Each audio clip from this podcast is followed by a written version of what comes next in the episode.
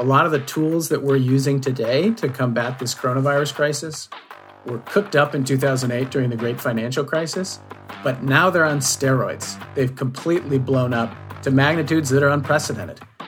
Hello there from New York City. How are you? What a week. So, what started as a seed planted by Michael Peterson in El Zonte has led to the country becoming the first to make Bitcoin legal tender, requiring all economic agents to accept Bitcoin.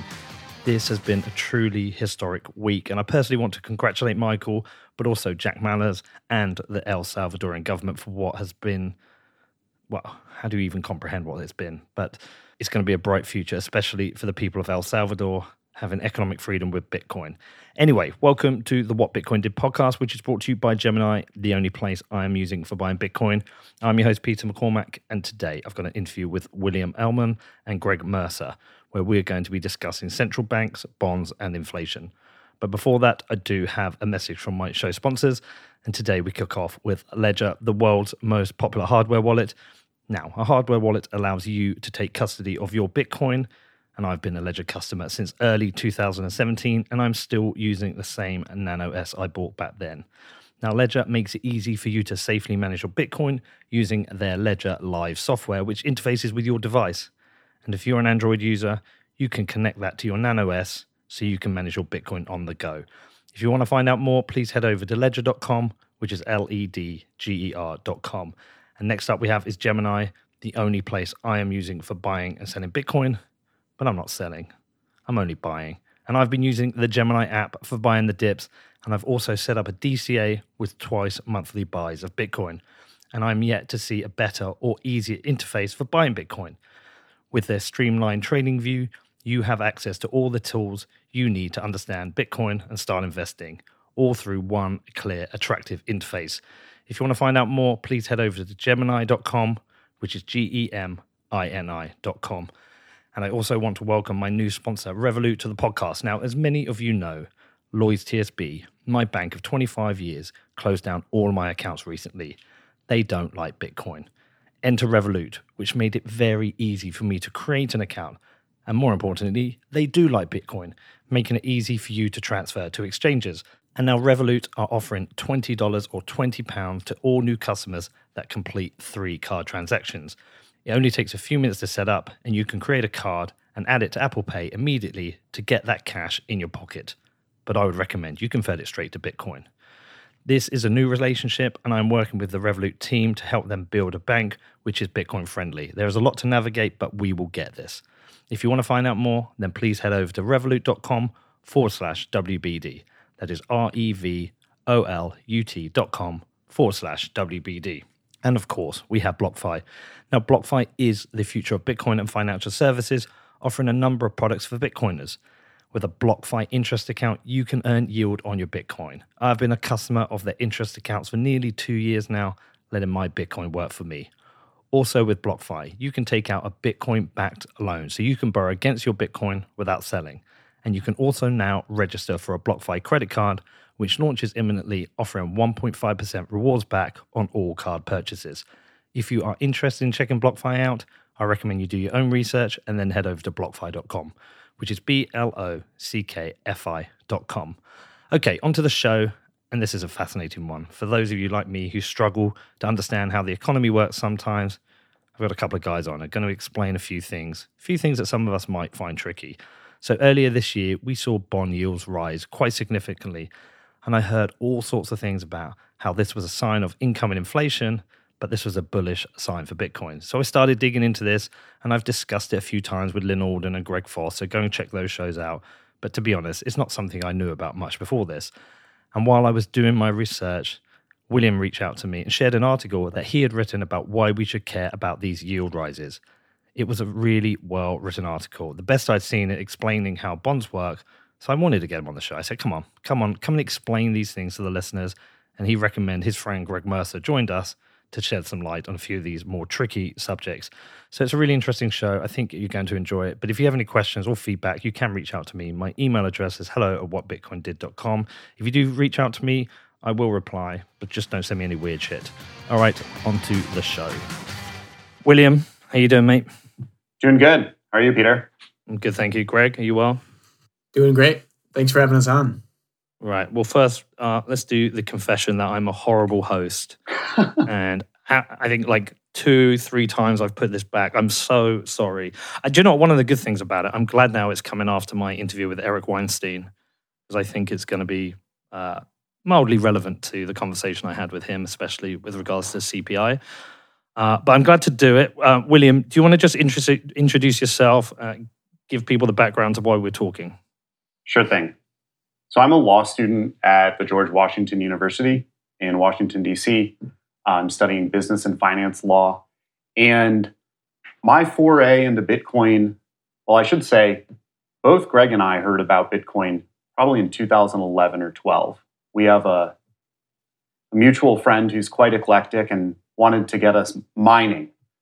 And I had no idea what he was talking about and just shelved the idea. And, you know, I periodically saw Bitcoin in the news and didn't really think much of it. And then COVID rolls around. It's maybe May or June of 2020. You know, there's a global health pandemic. The US government has just passed a fiscal stimulus stimulus package of $3 trillion and the world no longer makes sense to me. And this Bitcoin thing has just not gone away. It just keeps coming back. And so I decided to, to educate myself about it. Um, and now I'm pretty pretty deep in the world of Bitcoin. Um, I think it's a fascinating way to to see the world through. And um, earlier this year, there was a lot of talk around the bond markets and bond yields, and I kind of followed it, but I'll admit it, it didn't. I didn't totally get it, and so I, I thought I'd, I'd educate myself and, and write an article about it. Uh, I did. I shared that with with Peter we can, I suppose, we can link the show uh, in the, or, excuse me, the article in the show notes. And mm-hmm. uh, Peter invited invited me on the show to to chat more about bonds and, and central banking and and in context of Bitcoin. But you said we need to bring this other guy, Greg, on. Yeah. So Greg Mercer is a good friend of mine. Became friends, ironically, in Econ 101 in college, uh, where I earned a middling grade and did not continue any farther. Um, but Greg has really taken uh, taken the path professionally. Greg, do you want to introduce yourself and tell us a little bit more about what you do? Sure. Yeah, I'm Greg Mercer. Uh, thanks again, Peter, for having us on the show. I've really been looking welcome. forward to speaking with you. Um, yeah, so I I am a deputy director at a small think tank in Washington D.C. Uh, that really works on international economic cooperation, global development, and, and global trade. And one of the unique things that this position has provided me is kind of a, a direct line into mainstream economic thinking and policymaking circles. And Willie, uh, earlier this year, had kind of dragged me into the Bitcoin world. Uh, and one of the things that's been fascinating for me is kind of having the opportunity to have a foot in both camps, so to speak, uh, and seeing where there's disagreement, seeing where there's you know you know opportunities for agreement. Uh, so that's kind of where I'm coming from, and yeah, I'm looking forward to to getting into some of these issues and, and hopefully sharing some of the perspective that I've developed over my career here in DC. So, Greg, big important question: How fucked are we?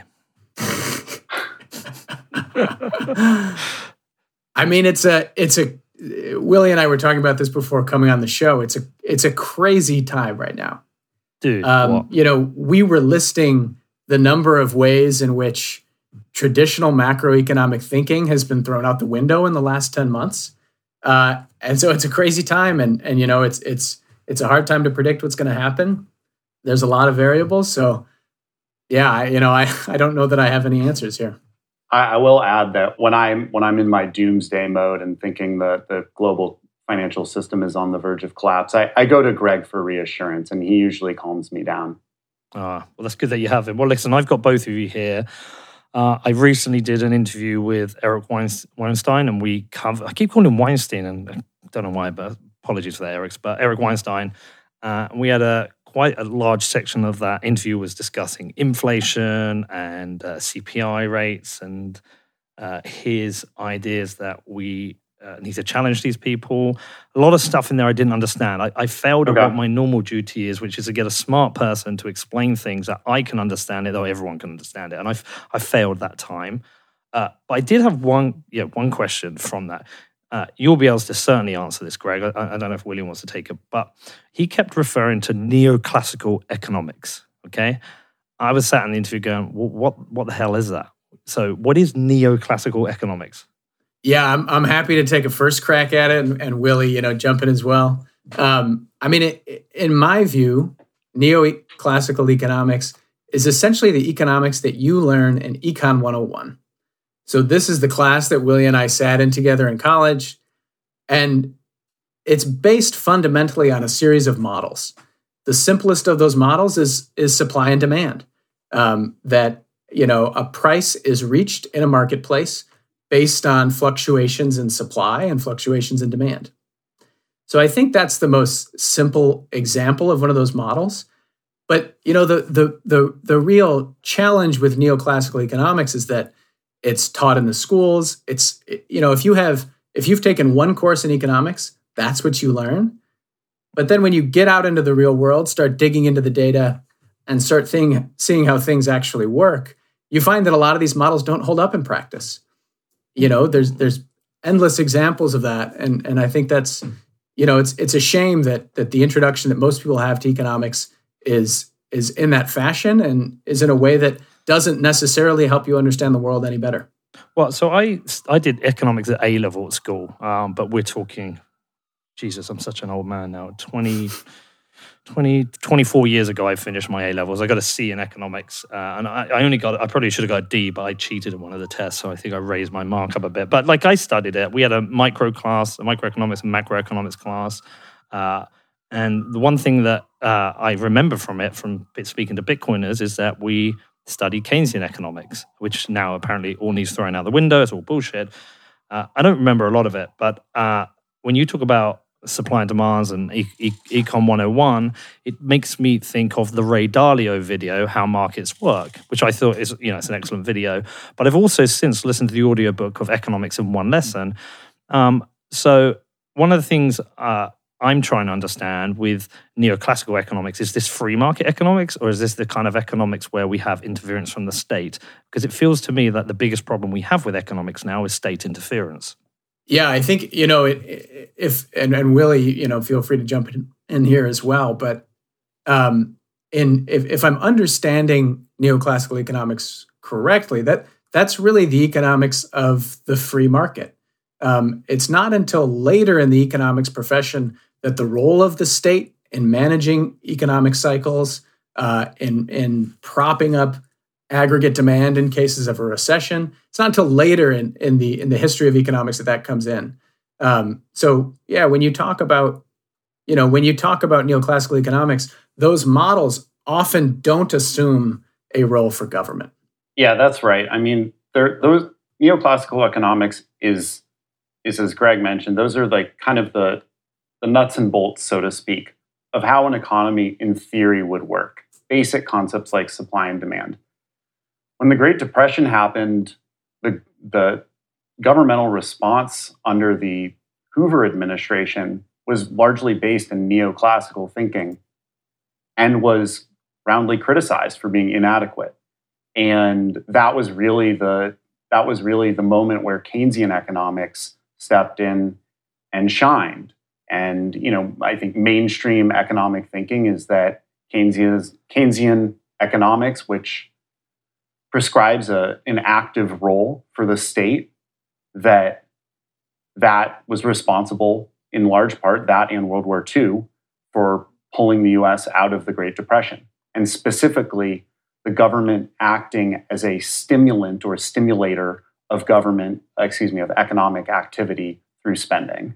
Right but bitcoiners who I talk to regularly criticize Keynesian economics because uh, the, the state interference makes markets less efficient and it creates these artificial uh, uh, boom and bust. And we seem to be in this scenario where we're not allowing a bust to happen. And in doing so, we are kicking the can down the road and, and eventually going to uh, see an almighty crash, uh, an, an, almighty depression. Um, So where are you with that? I'll, I'll take a first stab at that. I mean, what you're describing is very much this is the, the anti fragile argument, right? This is the Talebian anti fragile argument that if you don't let the small wildfires run and clear out the, the underbrush, that when it finally happens, it's going to be far worse. And I do think there is some truth to that. Um, the problem is we're not going to know until we know, right? I mean, it's like I think the Austrians, I think it was, I want to say it was Caitlin Long, said something to the effect of the Austrians are wrong until they're right. And I think that's the challenge is that I think that Bitcoiners m- maybe tend to underestimate the power and dexterity of the tools that the Federal Reserve has at its disposal. And I, I would argue that its response has been largely successful. But the question is at the expense of what, right? And are we borrowing from the future? Are we borrowing from decades forward to prevent um, short-term pain? And I mean that, yeah, there there is no answer, and this this is the debate. Greg, do you have any thoughts on that? No, I mean I think that's I think that's right on. We're we're living through a moment where government intervention into the into the business cycle, into the economic cycle is is larger than it's ever been in history. I mean a lot of the a lot of the tools that we're using today to combat this coronavirus crisis were cooked up in 2008 during the great financial crisis, but now they're on steroids. They've completely blown up to magnitudes that are unprecedented. Um, is this going to come back to haunt us uh, in the long term? It's it's certainly possible. In the short term, though, I, I think that that um, the the application of these tools has helped a lot of people. So you know, we we might be trading uh, you know the reduction of pain in the short term for more pain in the future. Um, but I think that you know there's no doubt that that using some of these some of the emergency tools that we've used this crisis has has really helped a lot of people. See, this is where it gets confusing because um, have the whilst these tools may have helped a lot of people, have they also harmed a lot of people? Are these new tools sticking plasters for the for the damage that these people have also caused?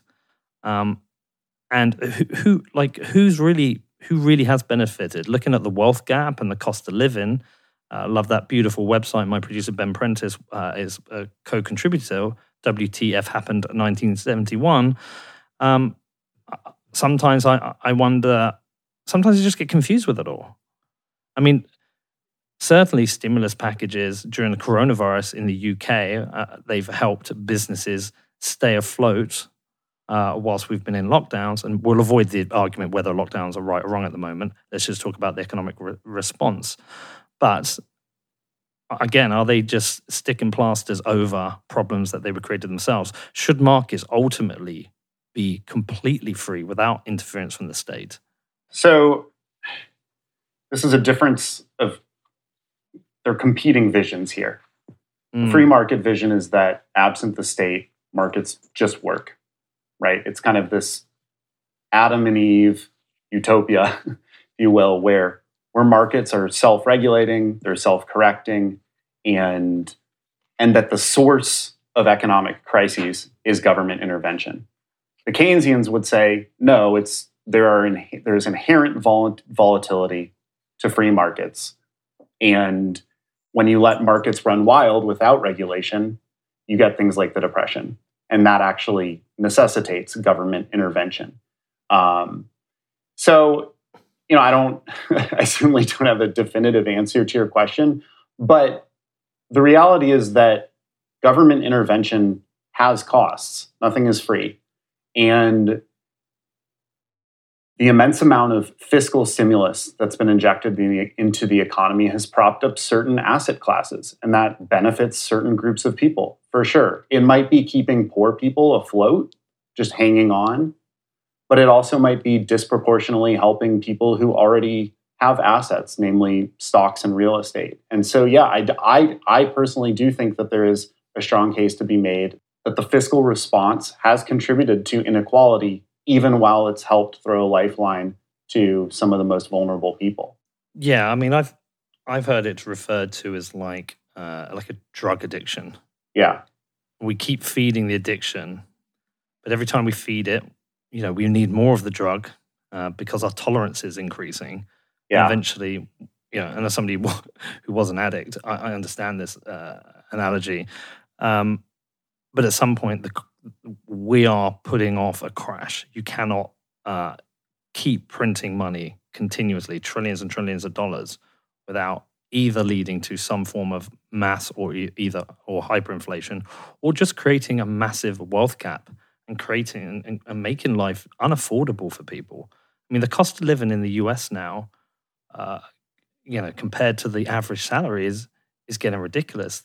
We, you know, people in the middle classes have been hugely squeezed. Uh, so I mean, I, I struggle with it all. Okay, well, listen, look, let's let's talk about CPI because this came up with actually this came up in an argument the other day at the I was at the uh, um, Logan no yeah Logan Paul Mayweather fight. Some dude never met before it was uh, in the suite we were in, and we started debating Bitcoin with him. And you know, one of the good reasons is prevention against inflation. And this dude was like, "Look, there is hardly any inflation. Check out the CPI numbers. You know, it's relatively low." And I was like, "Well." Are the CPI figures a, tr- a, fair reflection on inflation, or are they a suitable measure of inflation for the government to justify money printing? Because I know certain things are getting more expensive, although they're above the say two percent, uh, the rising gas price, well, energy prices, uh, and I know part of that can be blamed as a as a as a supply shock following uh, coming out of the coronavirus situation, but also house prices are, you know, if you go to Austin, they're up what thirty percent in a year. So is the CPI measure fair? And, and, can you ever get to a, a truly fair uh, measure of inflation? Because everything's relative, right? If you know you you might be in a certain place, a certain state where rents haven't gone up or house prices haven't gone up, in other places they've gone up massively. Like, can you even get a fair measure of inflation? I would I would respond to that in, in a couple ways. Um, the first is that I, I think you're right and and I should preface this by saying I'm I'm no expert in CPI. Uh, you know, if if you want to talk to the economists at the Bureau of Labor Statistics, they can give you the full breakdown on what's in there and what's not. But that, that's not me. Um, but you know, I, I would say that I, I think you're right that it's a relatively blunt instrument, right? It's it's trying to capture the purchases that an average consumer is making um, across a country that's that's enormously diverse. So trying to boil all of that data, all of that information down to one measurement uh, probably is a, a, blunt tool. You know, but I don't think that makes it without value. Um, you know, it's it, it gives you kind of a snapshot of where inflation and where prices are going. And even if that's not a perfect snapshot, at least it at least it communicates something. That would be that would be one thing that I would say. The other is that you know the the the and and, and maybe this is where we can take the conversation from here perhaps but mm-hmm. the the causes of inflation are diverse right you mentioned the supply stuff you mentioned you mentioned uh, uh, kind of money printing or, or, monetary expansion but those aren't the only causes um, there are other causes and it's about the interplay of those different causes that really leads to you know where inflation is going so you know, it's a it's a complicated it's a complicated issue, and and and I, I think to some degree you're right that boiling it down to one number in CPI is probably oversimplifying things. If I might add to that, I mean, just to start, when you say inflation, there's different kinds, and Peter, you already narrowed it to CPI, which is an attempt to capture consumer goods, right? And that doesn't that doesn't speak to inflation we might see in the stock market, for example or just the inflation in the money supply itself. Um, I think it's particularly difficult to capture some kind of average person in 2021 because we live in an increasingly uh, diverse society where, I mean, for example, Greg and I live in the same city, kind of, we're a similar age, similar life circumstances. He shops at a different grocery store than I do how do you capture the, the increase in the price of meat at his grocery store versus mine? You know, 50 years ago, people may have bought shoes at the same shoe store. But now I go online and I seek out, you know, shoes that are they retail for $100 and I buy them for 30 on discount. How does CPI capture that? I, I don't know. Um, what I do strongly reject is the the bad faith argument. Um, I, I am aware that in, in the Bitcoin circles there's there's there's a, a, thread that says that CPI is kind of fudged or it's manipulated by the government to justify its own ends.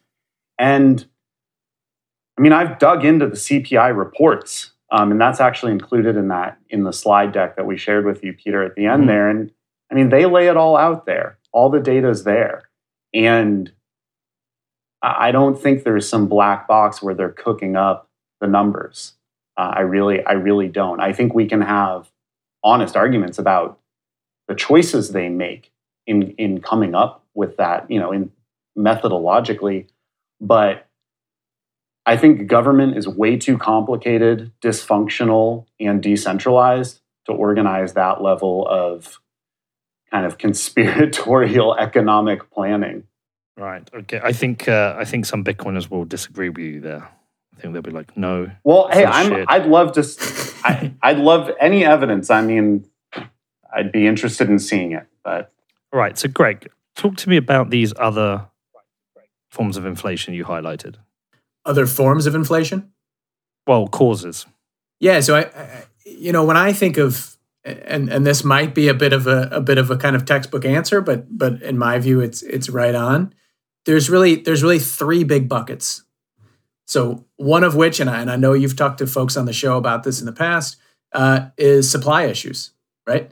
It's mm-hmm. you know the the fact that all the sawmills shut down is a direct contributor to the increase in lumber prices.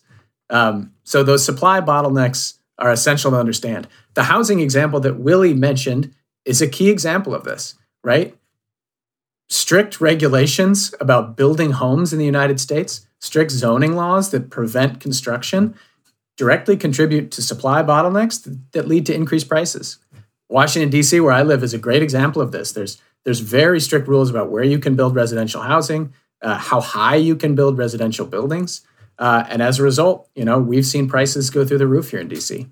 Um, so supply is is definitely one critical factor. Um, and the thing we should say there is because, you know, for example, there was uh, the big jump in lumber prices this year. But that wasn't to do with an increase in the uh, uh, money supply. That was to do with sawmills closing down and there being a supply bottleneck.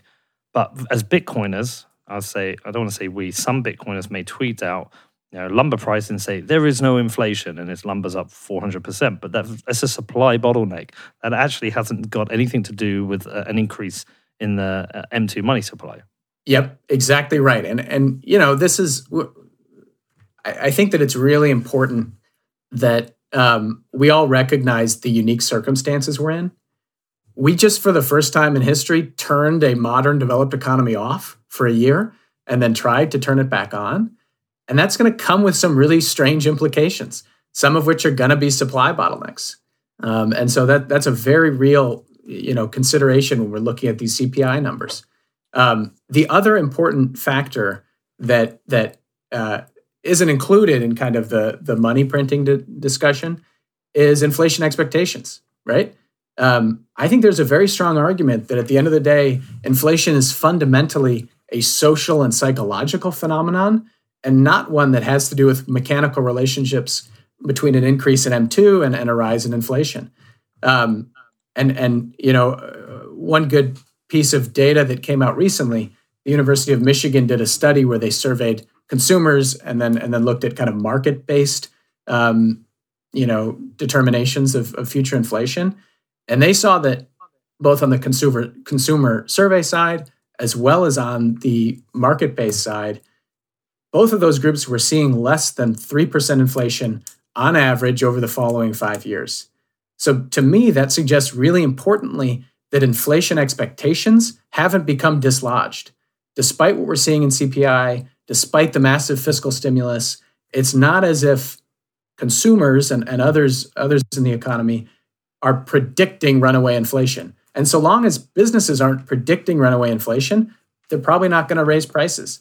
So that that kind of those expectations and those psychological factors are really, really essential. We are, though, seeing a lot of people uh, highlight increases in costs. Um, so, one of my good friends, I mentioned this on the show a couple of times, he's a plumber. And he said he's having to raise his prices because his raw material prices are going up. Uh, and I'm not sure how much that is a supply bottleneck. It seems to me that there is also this wave that that's hitting now where everything is going up in price. It does feel like that, but there isn't this wave of increase in salaries. Is can we identify where this is coming from? Yeah, it's going to be interesting to see. I mean, I mean, here in the United States, there's obviously a, a massive debate going on right now about you know what exactly is happening in the labor market and particularly what the impact of the unemployment insurance programs has had on the labor market. Um, i think the kind of traditional republican or conservative response to this question would be that generous unemployment benefits that were offered by the states and subsidized by the federal government are keeping people out of the labor force. And, and i think there might be some truth to that. But at the same time it seems quite clear to me that you know, these low quality, low wage jobs are going to have to raise their wages to attract workers, at least in the short term. Um, and it will be interesting to see. I mean, that's if if wages start going up, it'll be interesting to see how that feeds on down the line into price inflation on consumer goods. Yeah, so the most recent round of, of economic data d- did show strong wage growth over the last few months. But, you know, is is that a sign that the labor market's totally healed? No, it's it, m- much more likely it's that there's still millions of people who are sitting on the sidelines because they're taking care of kids who cannot go to school because they're all shut down. They might still have some lingering concerns about uh, safety uh, with with COVID, and we have an artificially restricted labor market because so many people are sitting on the sidelines. But eventually, they're going to come back in. So is that is that wage growth that we've seen over the last few months um, a secular sign of some kind of structural change, or is it just us working out the kinks as we adapt, as, as we transition to some degree of normalcy? And I think it's probably the latter. Next up, I talk to William and Greg more about central banking, inflation, and bonds. But before that, I do have a message from my amazing show sponsors. Okay, today we're going to kick off with sportsbet.io, and we did it as you know, I persuaded them to give away a Lambo at Bitcoin 2021, and we did it. But the couple who won it decided not to take the car. They took the Bitcoin instead. They got $250,000 worth of Bitcoin. And the coolest thing about this story is, I mean, I'm getting even closer now, but at the point of winning, they were two weeks away from getting married. So, what an awesome wedding present for these guys. And thanks to the team at sportsbet.io for doing this. Now, with Sportsbet, you have every market you could possibly be interested in. They have football, tennis, American sports, motorsports. They even cover esports, everything you could possibly think of.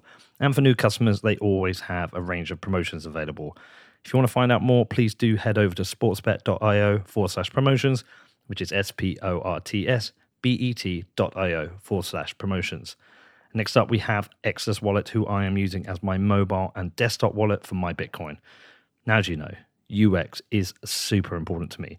So when Exodus reached out, I spent some time playing with the app and they crushed the experience. I'm so happy to recommend it to my friends and family because Exodus Desktop gives you a way to secure and manage your Bitcoin in one beautiful application. And with their mobile wallet, you can send and receive safely using a QR code or address, knowing that Exodus automatically checks those addresses for errors. So if you want to find out more, head over to exodus.com or search for Exodus in the Google or Apple app stores. And lastly, today, but never least, are my friends over at Casa, the safest way for storing your Bitcoin. Forgotten passwords, SIM swaps, phishing attacks, there are too many ways for you to have your Bitcoin lost or stolen. But with Casa, you never have to worry about your Bitcoin again because a multi sig wallet allows you to custody your Bitcoin, but only move Bitcoin by signing transactions from multiple wallets ones which you can distribute into different locations, and that's going to protect you from a range of mistakes, errors, and vulnerabilities. Now, if you've got questions about this, you can reach out to me over email or DM me on Twitter. I am a Casa customer. I am happy to answer any of your questions. There is no better time to upgrade your Bitcoin security and get total peace of mind. You can find out more at keys.casa, which is K E Y S dot C A S A. All right. Well, we're half an hour in and we haven't actually touched on the subject that we originally were going to talk about, which is really interesting. Okay, so we originally were going to talk about uh, bond yields and yield curves because that was a subject that came up for me a couple of times. Greg Foss, I discussed it with him, and Lyn Alden, and I think people listening to the show could see my brain ticking and trying to figure it out, trying to understand this. Because when I when it was first explained to me uh, that yield with yield rates going up was a bad sign, I was like, that doesn't make sense. Surely this is a good sign. That you know, yields are going to be paying a better return. This this is awesome. But what I didn't understand is what that meant for the repricing of bonds in the market because it's a constant liquid market. I know I've touched this before and I've had it explained before and I've done my best, but there will be some people who miss those shows or are new to the shows. So I think it's a really interesting topic to get into.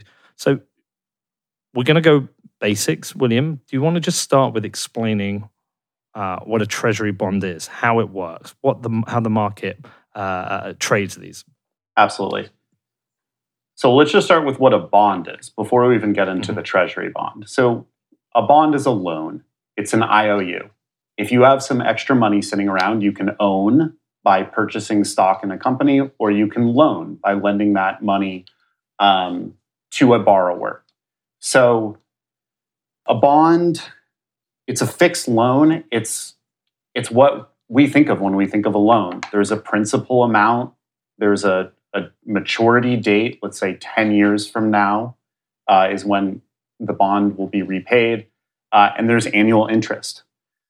Um, a treasury bond is that issued by the US Department of the Treasury.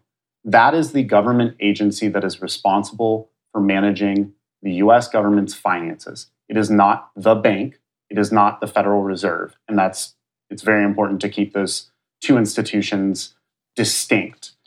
Uh, the US Treasury is the money manager. So when you pay your taxes, like the IRS is a wing of the US Treasury. When you get your stimulus checks in the mail from the government, that's from the US Treasury. So the US government issues bonds to fund government spending, whether it's Medicare, military, you name it. The government essentially continually runs a deficit. And so it needs to borrow money. Um, it cannot just totally create that money out of thin air. And so it, it issues bonds. Uh, those bonds are issued on what's called the primary auction market, and they can be purchased by private actors like institutions. They can be purchased by individuals.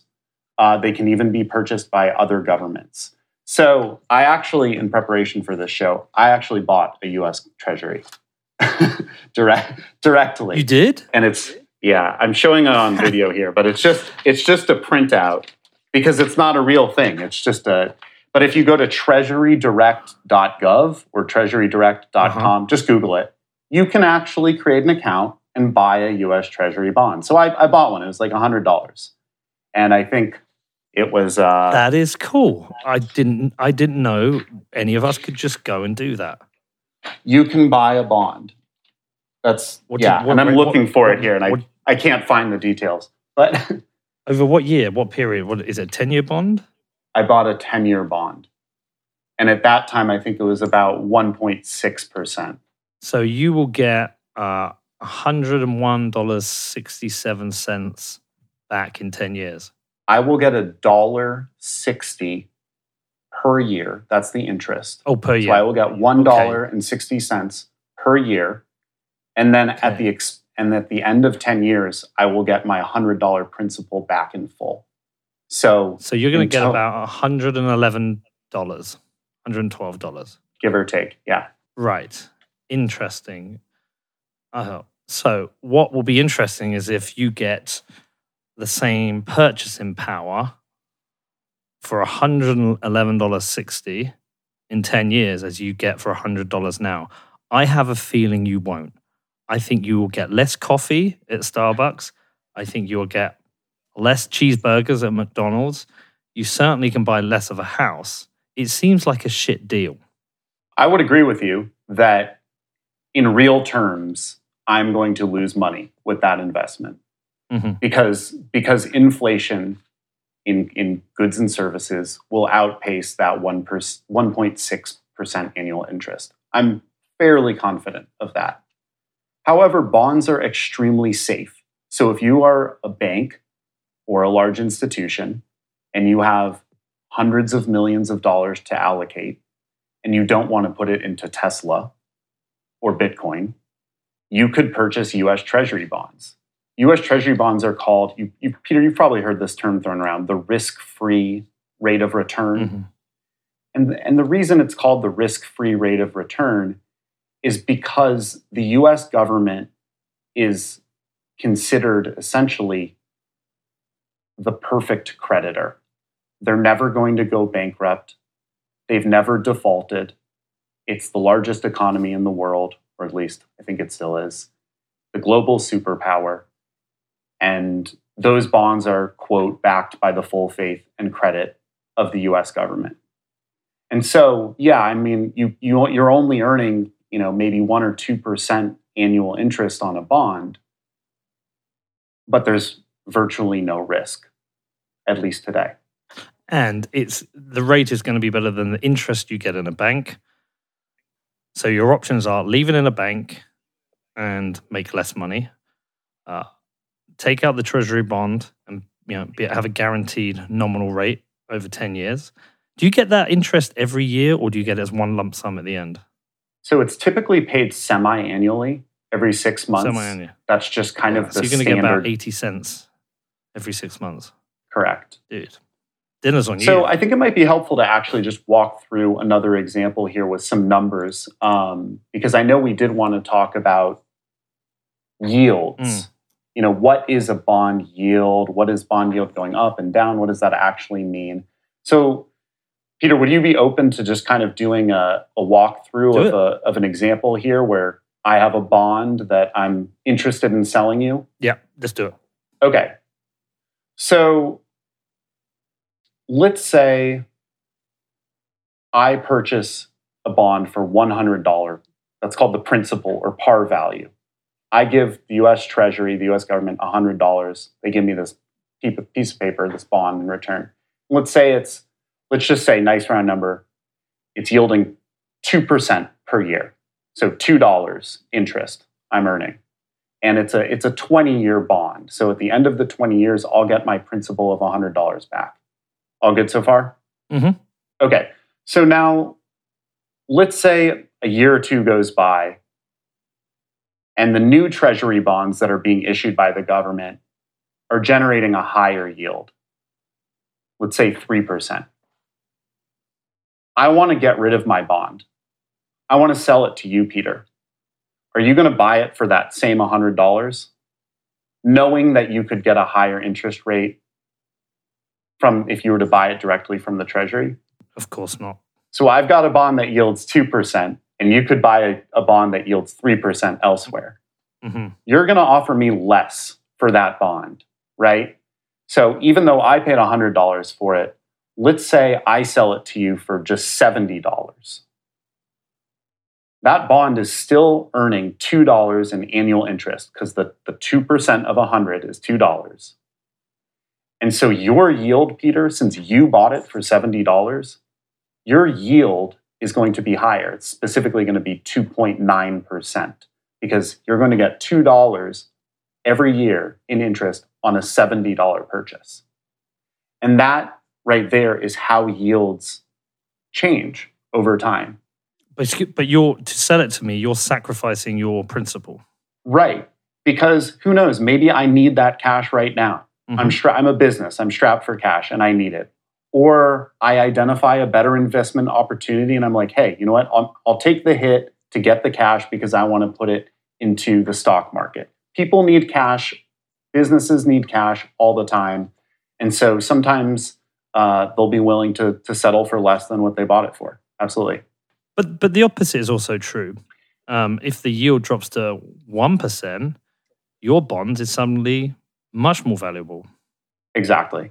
That's exactly right. And so what you're describing is this seesaw or lever this inverse relationship between the prices that bonds sell at on the resale market and the yields that they that they generate.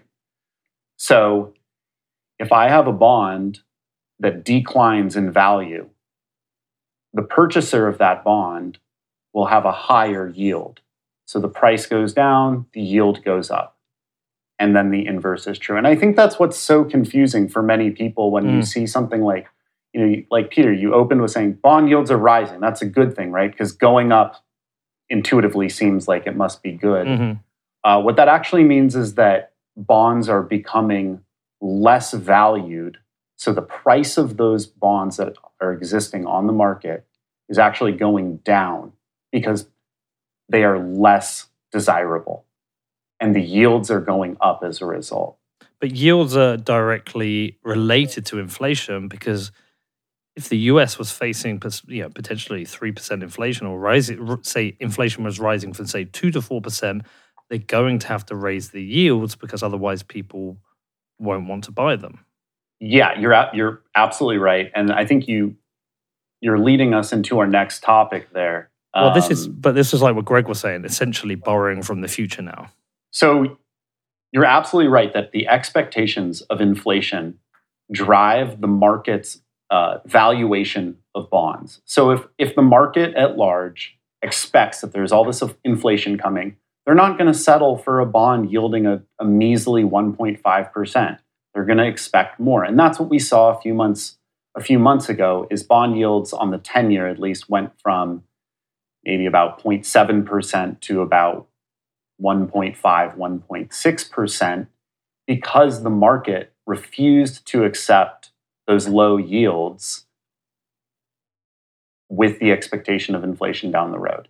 Now, what I think you are getting at, Peter, is government manipulation of yields, which is an, an uh, kind of our, I guess maybe the next, is that something that you'd like to chat about? Definitely. manipulation of the yield curve? Please do. Greg, Greg, do you want to do you want to take a, a stab at that, and and I can help out? Sure. Yeah. I, I mean, one of the one of the real kind of key pieces of of what economists call monetary policy. And monetary policy, just kind of to give the 101 definition, is adjusting the money supply that is creating or destroying money to essentially manipulate the business cycle or the economy in some way, right? So you create money mm-hmm. for, for a certain objective, you destroy it for another. That's, that's essentially what monetary policy is. And manipulating interest rates is a core feature of monetary policy. Um, there's a couple of ways that that central banks do this, and this is what we do in the U.S. and it's, and it's what happens in other countries as well. One of the ways that the Federal Reserve Bank here in the U.S. manipulates interest rates um, is through something called uh, the federal funds rate. So the federal funds rate, and and Peter, please stop me if we're getting too too weedy here, but the the federal funds rate is essentially the rate. It's it's a market determined rate, but the Fed helps set it, and it's essentially the rate at which banks lend to each other on an overnight basis. So, banks are required to hold reserves. This is this is required by the Federal Reserve Bank. And if a certain bank has excess reserves, they're above the reserve threshold, they can lend those reserves to another bank that's below the threshold so that on a daily basis, each bank is meeting their reserve requirements. So that is that is a very kind of technical, weedy thing. But the manipulation of this this thing called the federal funds rate trickles throughout the economy and influences interest rates or yields kind of economy wide. So if you know the Fed manipulates this federal funds rate, let's say they raise it, it's very likely that across the economy, in the treasury market that Willie was speaking about, in terms of mortgage interest rates, car loans, whatever it might be, you're going to see interest rates or yields on those things rise. There's a couple other ways that the Fed does this, but it, it really is, you know, manipulating interest rates is is one of the most powerful tools that the federal government has to shape what happens in the economy. Okay. Hmm. Have you heard Greg Foss talk about this? I have not. I have. So my as I'm trying to remember exactly what he said, but he talks about Bitcoin being an insurance against bond yield rates. Yeah, I mean, I, I would guess my my the, the first place my head goes is that Bitcoiners, the Bitcoin community talks about Bitcoin as an inflation hedge. If if the bond market perceives inflation, yields are going to go up, bond prices are going to go down. So there's less demand, there's less interest in those bonds. They're worth less, essentially. Then, you know, Bitcoin could be seen as protection against that. So, regardless of what happens with inflation, regardless of what happens with interest rates, the price of Bitcoin is independent of those fluctuations. And so I, would guess that that's that that's what he's referring to when he talks about Bitcoin as kind of a protection against that.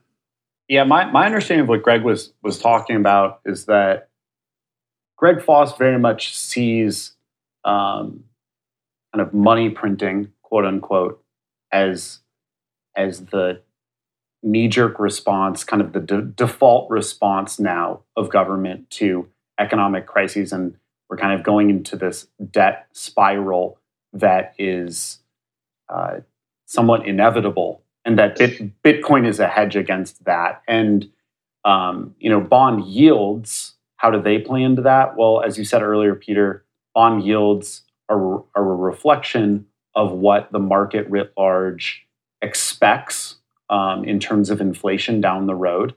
And so, you know, if all of this money creation were to, in fact, lead to inflation or the or the expectation of it, that would manifest in bond yields, and that's what happened in in very in a very small fashion earlier this year. So, Greg, the big question really is then, based on this information uh, and your understanding of yields and inflation, what do you see happening right now? What are the big risks? And uh, kind of what do you see happening over the next uh, decade? Because I feel like a crunch is coming. I don't know when, I don't know how, but I feel like it's unavoidable because the stimulus packages keep coming they seem to be getting bigger. And I just feel, I, I mean, I, I don't know what to expect, but I'm certainly fearful of what is coming. Yeah, it's a, you know, I, I guess I would preface my answer just by saying, um, you know, again, that this is a totally unprecedented time. Um, mm-hmm. Never before have we turned an economy off and turned it back on again. Um, and I think, uh, you know, one of the results of that is that we are getting signals right now in the data that are really hard to interpret um, you know, it's kind of incredible the extent to which the financial and the economics community is missing on some of these numbers. Uh, you know, like two months ago, you know, the, the, the general consensus was that we were going to get a million jobs. We got 250,000.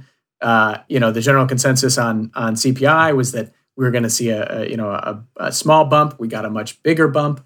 So you know, I think that that where we're at right now, we really do just have to have some intellectual humility and recognize that the models that we used to use to predict these things don't necessarily work right now. Um, and that it's just really hard to see kind of through the noise and, and understand where we're going. So basically, who fucking knows? who who knows? Who knows? that's that's that's that's where I'm at. If I had to if I had to give a prediction, my best guess is that we are going to see inflation increase. Um, I don't think there's any any doubt about it but I don't think we're going to see it increase to levels that are devastating to the economy. You well, know, it depends 19- where you are. Depends where you are in the world. I, I, I, I fear more for smaller states, smaller states, smaller countries uh, with uh, less important, less important sovereign currencies on the global stage. Uh, you know, we've seen what's happened to Lebanon over the last year. I'm aware yeah. of higher inflation in Turkey, etc. Uh, uh, the people in Argentina are continually getting fucked. Um, some of the dollarized nations are slightly more protected, but obviously they don't see the benefits from uh, the stimulus checks. I, I, I, guess one of the most interesting case studies will be uh, El Salvador over the next decade because we know the bill passed yesterday. Bitcoin is legal tender. If you're an economic agent, You legally have to accept Bitcoin. You can convert it back to the dollar. What we're going to see is an injection of Bitcoin capital into that country in a number of ways. Uh, people are going to want to buy it and hold it, maybe spend it. Uh, there's going to be companies in the Bitcoin sector who are going to want to invest in that country. The, the percentage of that fixed supply currency is going to increase in El Salvador over the next decade, whilst we may see different levels of inflation. And I've uh, the interesting thing will be to see is that will will the net uh, wealth of uh, or the net purchasing power of the people of El Salvador increase over that period because there's more Bitcoin there. That's to me the the most interesting country to look at right now with this. Yeah, absolutely. I mean, it's I'm I'm I'm fascinated to see where that goes, and and in general, I'm I'm glad that you brought up kind of the perspective of of the the, the non-U.S. perspective, and particularly that of smaller countries that don't have mm. you know uh, a dollar, a euro, a yen, or a renminbi kind of driving their economy. Um, those countries are are really struggling right now. Um, for a for a ton of reasons. I mean, the pandemic has has had a massive impact on small economies. Uh, those economies were forced to spend, often in an unprecedented way, to combat the worst effects of the pandemic, to put in place, you know, health response measures, to make sure small businesses didn't shut down. And you know, for those countries, spending, increasing their debt to GDP ratio, has an extremely profound impact on the rates at which they borrow in international capital markets. Mm-hmm. So if you're a country that has spent a bunch in the pandemic, uh, and you know the market sees that your debt to GDP ratio has gone up, the market sees that as a risk, and they're going to ask for higher yield from you in order to lend you money. And so what happens then is that you get into the situation where they they have limited fiscal space, they don't have a lot of money to spend, but they also can't borrow because borrowing is becoming really expensive.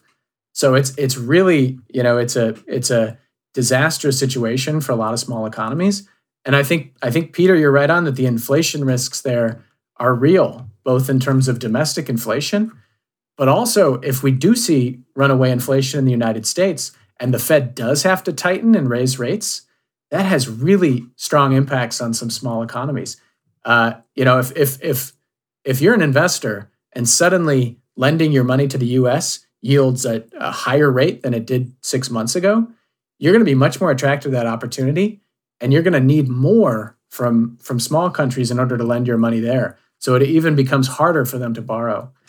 So it's a yeah. well there's situation. been some really snarky comments with regards to el salvador some people pointed out.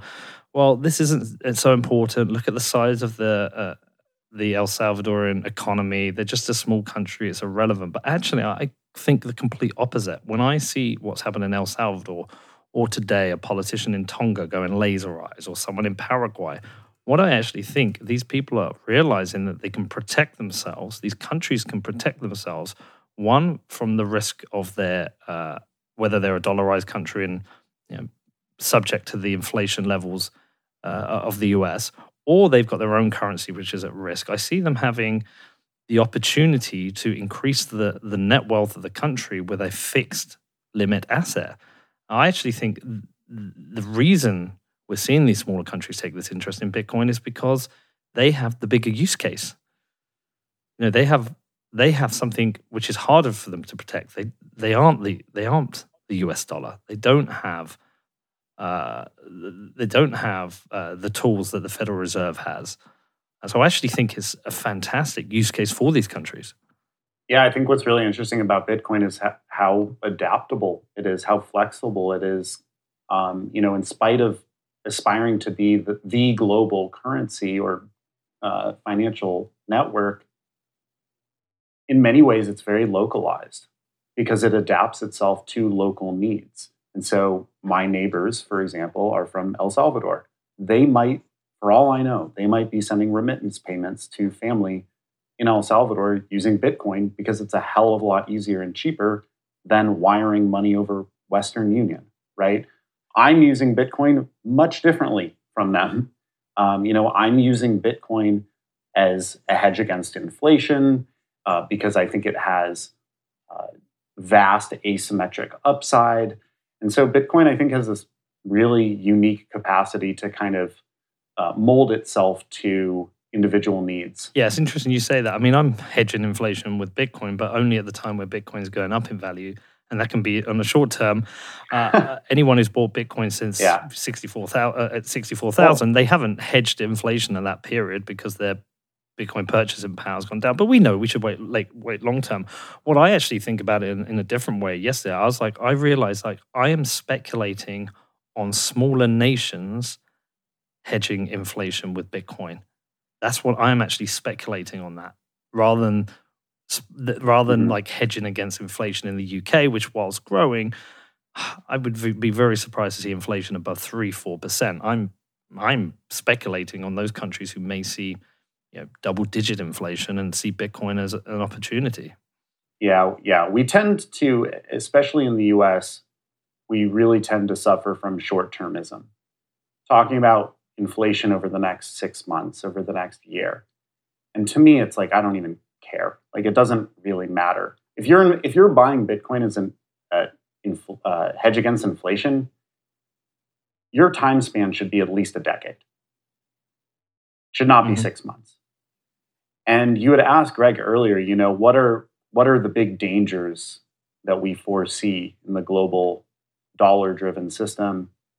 For me, it's that the US has become, as you said, Peter, somewhat addicted to a combination of fiscal stimulus and quantitative easing, where, where the central bank, the Fed, purchases government debt and just kind of winks and nods and says, let's just pretend it doesn't exist for now. And we trust that you'll pay us back someday. My, my fear is that that someday will never come. Um, that the Fed, the central bank, is just effectively monetizing US government debt and any kind of promise that it will be paid back is uh, illusory. And if that ever happens, then then we've got some real problems. And that's when Bitcoin becomes a real viable solution and a real viable hedge. It's wild times, guys. It's so fascinating to watch it happen. The, the fact that we do have this opportunity now with Bitcoin to opt out from all this fuckery, which, I mean, you guys say it's strange times. I mean, someone like myself who struggles to comprehend or understand what's happening in the economy, I just feel pretty safe. I have this option with Bitcoin, which is pretty awesome. Um, okay. Is there anything we've not covered yet that you did want to cover as well in this interview? I do think it is important to chat a little bit about what I call the two types of quantitative mm-hmm. easing. I think it would be helpful to listeners to explain what quantitative easing is um, and isn't, because I know that that term gets thrown around a mm-hmm. lot and people might kind of have an intuitive understanding, but not really understand what it means in practice. Um, would that be helpful, Peter? Yeah, please do. So I think it's really helpful to distinguish between the governmental response to the 2008 great, great financial crisis and COVID. Um, because there you see two different varieties or flavors of quantity, quantitative easing at play um, that have different consequences. So in 2008, what started as a housing crisis then devolved into a financial system crisis, a banking system crisis, um, because banks were over leveraged. They had all these crap assets on their balance sheets that they thought were better than they were. And when that happens, banks just essentially freeze up. They stop lending because they lack sufficient reserves. Everything's in chaos. When banks freeze up, so does the economy because of just the role that banks play. And so the purpose of quantitative easing in 2008 was essentially to just get banks back afloat and lending again. So what the government did was really twofold. The first thing, it, it actually bought a fair amount of those troubled assets that were on banks' balance sheets from them in exchange for cash. Um, so that they could lend against those those that cash. Uh, the other thing that they did was they purchased treasury bonds from banks. So mm-hmm. banks hold bonds just for the same reason that anyone else would, just to earn a little bit of interest on your idle cash. Um, what the Federal Reserve did, it approached the banks and said, "Hey, we'll buy these bonds off of you. You'll you'll get cash in return, and you can lend against that cash because the banks they they were illiquid. They didn't have cash. They couldn't lend. So what all this did was it just kind of freed up the banks to start lending again.